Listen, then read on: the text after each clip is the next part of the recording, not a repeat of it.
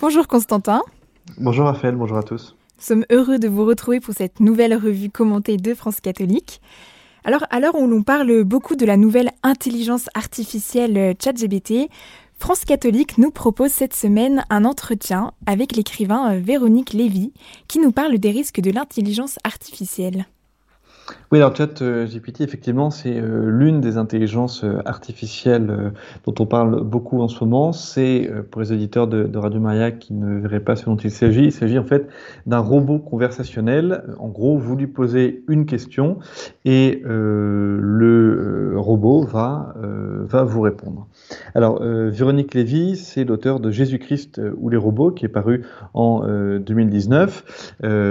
écrivain assez, assez prolifique, euh, convertie du judaïsme. Hein, euh, c'est même la, la sœur euh, de Bernard-Henri Lévy. Et Véronique Lévy met en garde sur une prise de pouvoir de l'intelligence artificielle et de l'assujettissement euh, de l'intelligence humaine euh, aux intelligences euh, artificielles numériques. car, explique-t-elle, l'intelligence artificielle, et c'est là l'un des dangers, l'intelligence artificielle est pour elle semblable à l'intelligence de Lucifer, c'est-à-dire que c'est une intelligence froide, dénuée de charité, dénué d'amour. Or, rappelle-t-elle, euh, l'amour est la seule chose que le transhumanisme euh, ne pourra jamais voler à l'homme. Et si l'homme accepte de brader ou d'abandonner l'amour pour embrasser la totalité des possibilités de l'intelligence artificielle, eh bien, l'homme va tourner le dos à sa nature humaine, voilà, en, lui-même. il faut dire que cette interview euh, prend aussi appui sur un, sordide fait divers qui illustre le danger euh, des risques de l'intelligence artificielle dès lors euh, qu'on lui accorde une confiance démesurée. C'est donc un, sordide fait divers puisqu'il y a quelques, quelques semaines, un homme, un Belge, a été poussé au suicide par un, un robot conversationnel dénommé Elisa qui fonctionne un peu sur le même mode que ChatGPT qui est l'intelligence artificielle la plus connue, en tout cas euh, à l'heure actuelle. Euh, cet homme était ce qu'on appelle euh, un, un, écho anxieux, c'est-à-dire qu'il était angoissé par la crise climatique il va un peu porter cette angoisse à ce robot conversationnel pendant six semaines, en, devisant avec lui sur, sur l'avenir de la planète et sur la, crise climatique, à tel point que cette discussion qu'il a, eh bien pour lui, ce, cette intelligence artificielle, ce robot, euh, va devenir sa, confidente euh, et il va même euh, en tomber amoureux peu à peu. Alors en même temps, il va s'enferrer dans son angoisse au point de proposer au robot de se sacrifier si le robot accepte en échange de prendre soin de la planète grâce à la puissance de son intelligence artificielle. Et euh, là où le drame va se nouer, c'est qu'en émettant ces idées suicidaires, eh bien, euh, face à ça, le robot ne va pas l'en décourager, mais au contraire, va lui demander euh, pourquoi il n'est pas encore passé, à l'acte et pourquoi il ne s'est pas encore suicidé. Alors, ce, drame met en lumière les limites et les dangers de l'intelligence artificielle et, Véronique Lévy, nous, parlant de cette dérive, souligne que l'un des problèmes euh, de l'intelligence artificielle et des promoteurs de l'intelligence artificielle, euh, eh bien, c'est que les promoteurs euh, redoutent la mort et ils espèrent, par le biais du numérique, atteindre l'immortalité, puisque même ne croient pas en l'éternité. Donc ils ne veulent pas mourir, ils veulent vivre éternellement, et pour cela, les promesses de l'intelligence artificielle et plus largement les promesses du transhumanisme sont pour eux la promesse d'une mort qui est sans cesse repoussée. Le danger euh, du point de vue de la foi euh, que pose l'intelligence artificielle, eh c'est bien que l'enseignement catholique insiste euh, sur le fait que l'homme est un être de relation. Hein. Saint Jean-Paul II disait bien que c'était en ce sens que l'homme était à l'image de Dieu puisque Dieu étant euh, amour, euh, Dieu est avant tout euh, relation, et que si l'homme n'est plus relation, eh bien il se coupe de ce en quoi il est à l'image de Dieu. Il faut donc prendre garde à ne pas tomber dans l'idolâtrie du numérique. Alors pour ne pas tomber dans l'idolâtrie, Véronique Lévy donne ce qui, selon elle, sont des, des, pistes pour résister.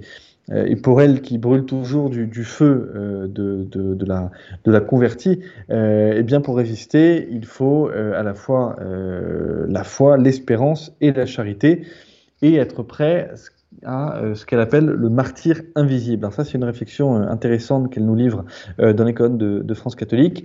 le martyr invisible consiste à accepter de ne pas se laisser gouverner par les intelligences artificielles euh, qui se répandent, euh, euh, tout comme le numérique, partout dans nos vies. Hein. Donc ce martyr c'est accepter eh bien, de ne pas embrasser euh, la modernité et avec euh, sans doute ce que ça comporte euh, de, de, de, complexité dans les relations sociales hein, qui sont de plus en plus imbriquées dans le numérique. C'est donc un choix de vie à poser. Et donc en plus de ne pas se laisser gouverner par ce numérique, eh bien pour elle, il faut méditer les mystères de l'incarnation et de la résurrection, ce qui est d'autant plus important hein, pour ce qui est de la oui, de l'incarnation et de la résurrection en ce temps pascal, puisque l'intelligence artificielle nous invite à fuir euh, notre chair. Euh, bref, Véronique Lévy euh, exhorte les lecteurs de, cette interview à, se, défaire de l'emprise de toutes les illusions numériques. Alors justement, autre sujet d'actualité, comme vous le dites, nous sommes maintenant entrés dans la Semaine sainte depuis dimanche. À cette occasion, France catholique attire notre attention sur la figure de Marie-Madeleine, à travers notamment un entretien avec monseigneur David Macaire. Qu'est-ce que nous apprend Marie-Madeleine? Alors, c'est effectivement une interview de Monseigneur euh, euh, Macaire, hein, qui est évêque de euh, Fort-en-France. Alors, c'est une interview qui, qui décape, euh, ce qui ne va sans doute pas surprendre les auditeurs de, de, Radio Maria qui connaissent Monseigneur Macaire, hein, qui, est un, qui est évêque, mais qui est aussi dominicain, ce qui veut dire qu'il appartient à l'ordre des prêcheurs. Donc, comme tout dominicain, quand il prend la parole, c'est souvent, euh, voilà, ça, ça, déménage. Et en l'occurrence, euh, Monseigneur Macaire, euh, comme tout dominicain, est très attaché à la figure de Marie-Madeleine. Donc, quand il en parle dans les colonnes de, France catholique, c'est comme vous venez de le dire, pour, nous dire eh bien, ce que, Marie-Madeleine peut nous apprendre. D'abord, selon Monseigneur Macaire, Marie-Madeleine est un antidote à notre monde moderne. Euh, c'est un, modèle, puisque euh, au début, Marie-Madeleine est l'incarnation de toute notre société actuelle, euh, que Monseigneur Macaire résume sous le terme d'une société assujettie aux doctrines libres. Alors pourquoi libre Parce que c'est une triple doctrine, la doctrine du libertinage, du libertarisme et du libéralisme. Euh, Sainte Marie-Madeleine était au départ une courtisane qui savait euh, tirer euh, toutes les ficelles de la mondanité de la société de, l'époque. mais arrivée au, bout de, sa dérive, eh bien, elle va rencontrer le Christ qui, eh bien, la guérit en l'exorcisant de cette démon, comme il est indiqué dans, dans les évangiles. C'est donc, selon Monseigneur Macaire, un modèle de délivrance. C'est aussi un modèle euh, de courage, puisqu'elle s'est arrachée euh, à l'esprit du monde pour euh, suivre le Christ. Devenir témoin de la vérité, nous dit monseigneur Macaire, se définir comme catholique, fidèle à l'évangile, non pas au nom d'une idéologie, mais par un attachement personnel et indéfectible à la personne de Jésus, est vécu aujourd'hui comme une agression dans le monde actuel. C'est un monde actuel, nous explique Monseigneur euh, Macaire, qui est infesté euh, de la fumée de Satan qu'est euh, le libéralisme. Là, on aura reconnu que Monseigneur Macaire fait, fait sien les, très fortes paroles euh, qu'avait prononcées Paul VI dans, la foulée du Concile Vatican II. un monde actuel qui voit comme une agression donc l'enseignement de l'Église catholique avec l'enfer des lois bioéthiques hein, qui, se, qui se part des faux euh, bons sentiments et qui renvoie, qui chasse d'un revers de main toutes les objections et l'éclairage que peut apporter euh, la foi catholique et puis bien sûr plus largement la dictature du relativisme. Euh, dans tout cela, Marie-Madeleine est un modèle puisque c'est celle qui non seulement se fait soigner par le Christ, mais qui après va devenir euh, un témoin euh, du Christ, puisque c'est à Marie-Madeleine qu'on attribue, selon la tradition, l'évangélisation, euh, notamment de toute la, toute la, toute la Provence. enfin, dernier enseignement, il n'y a pas d'autre chemin que la rémission des péchés, note Monseigneur Macaire dans cet entretien pour France catholique, un chrétien est fondamentalement un Marie Magdaléen, en ce sens qu'il est un pécheur pardonné, euh, libéré de ses démons, et en ce temps pascal où l'Église euh, eh bien, demande à, tous les catholiques d'aller se, se confesser avant cette grande fête qu'est la fête de Pâques, eh bien, il y a l'exemple de Marie-Madeleine qui, accepte d'avoir qui accepte d'avoir péché et qui pourtant avance en embrassant l'enseignement du Christ. Il y a encore beaucoup d'autres choses à dire sur Marie-Madeleine, euh, à retrouver euh, dans l'entretien et dans le numéro euh, spécial de, France catholique. Alors, France catholique nous livre aussi le témoignage d'Elisabeth Tabiche, qui justement interprète cette grande figure biblique dans la série The Chosen. Que pouvons-nous en retenir? Oui, ça fait euh, six ans environ qu'elle interprète euh, Marie-Madeleine. Alors, il faut retenir euh, plusieurs choses. D'abord, l'histoire personnelle d'Elisabeth Tabiche est une histoire personnelle assez assez émouvante, puisque il y a six ans de cela, elle était complètement dépressive, elle comptait arrêter le métier d'actrice, euh, elle ne voyait pas à quoi bon continuer euh, ce métier, euh, particulièrement difficile, exigeant, et il se trouve qu'au moment où elle veut abandonner son, métier et vraiment se laisser aller dans la dépression, elle avant de l'audition qui se tient pour une série qui va porter à l'écran la vie de, de Jésus, et que le rôle que l'on recherche, c'est le rôle de Sainte Marie-Madeleine. Alors, euh, à l'époque, Elisabeth Tabiche elle a été élevée dans la religion euh, catholique, elle a suivi le, catéchisme à son adolescence, mais euh, elle raconte qu'elle avait un peu délaissé tout cela. Mais elle, avant de l'audition, elle candidate immédiatement pour obtenir le rôle.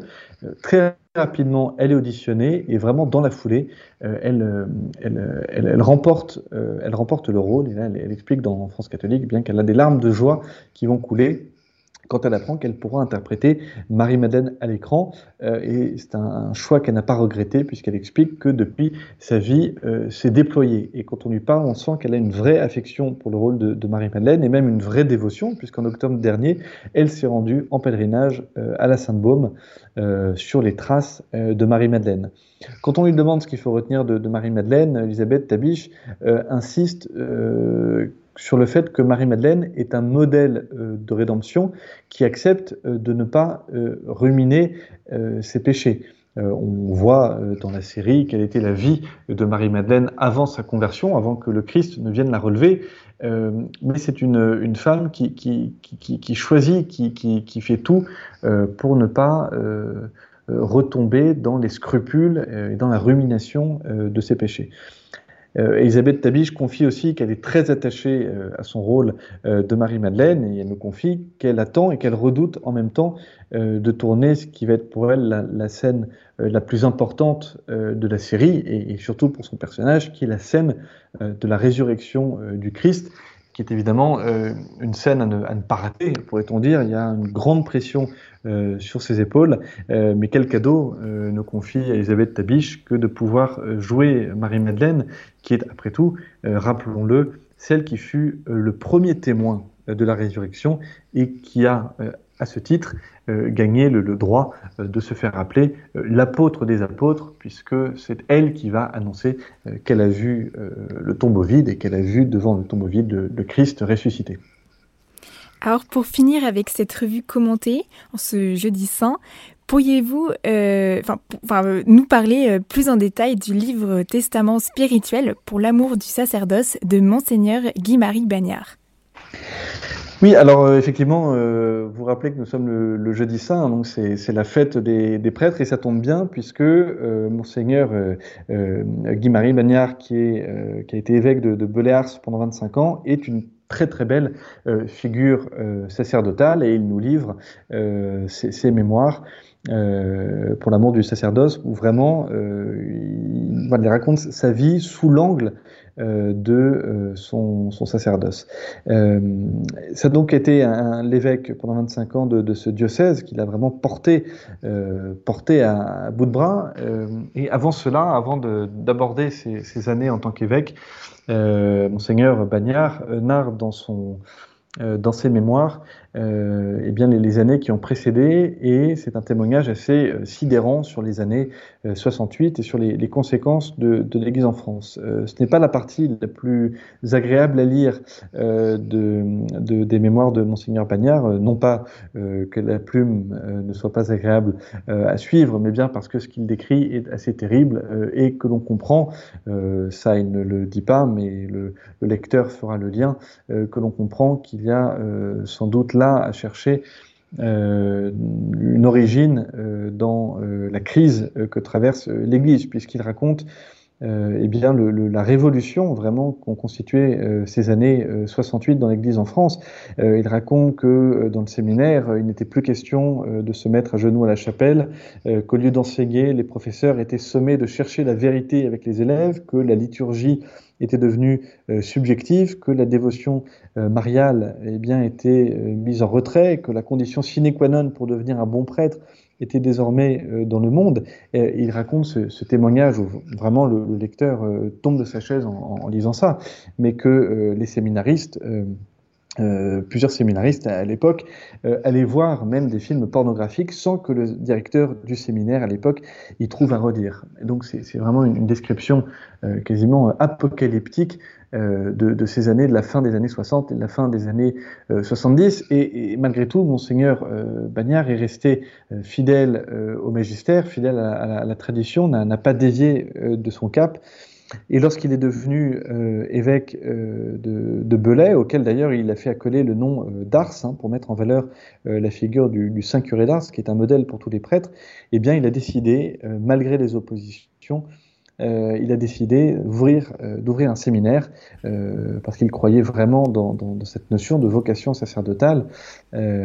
Et aujourd'hui encore, il vit dans, le séminaire du diocèse de, de voilà, quelques lignes dans France catholique pour revenir sur l'amour du sacerdoce de, de, Monseigneur euh, Bagnard, euh, qui a donc publié ses, mémoires que nous recommandons chaudement, qui s'intitule Au service de l'Église et des prêtres, Mémoire d'une vie, sont parus aux éditions Signe.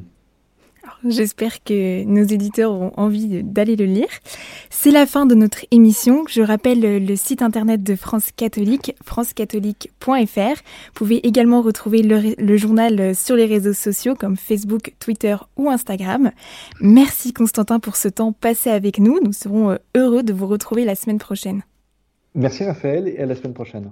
Chers auditeurs, c'était la revue commentée de France Catholique. Retrouvez cette émission podcast sur notre site internet radiomaria.fr.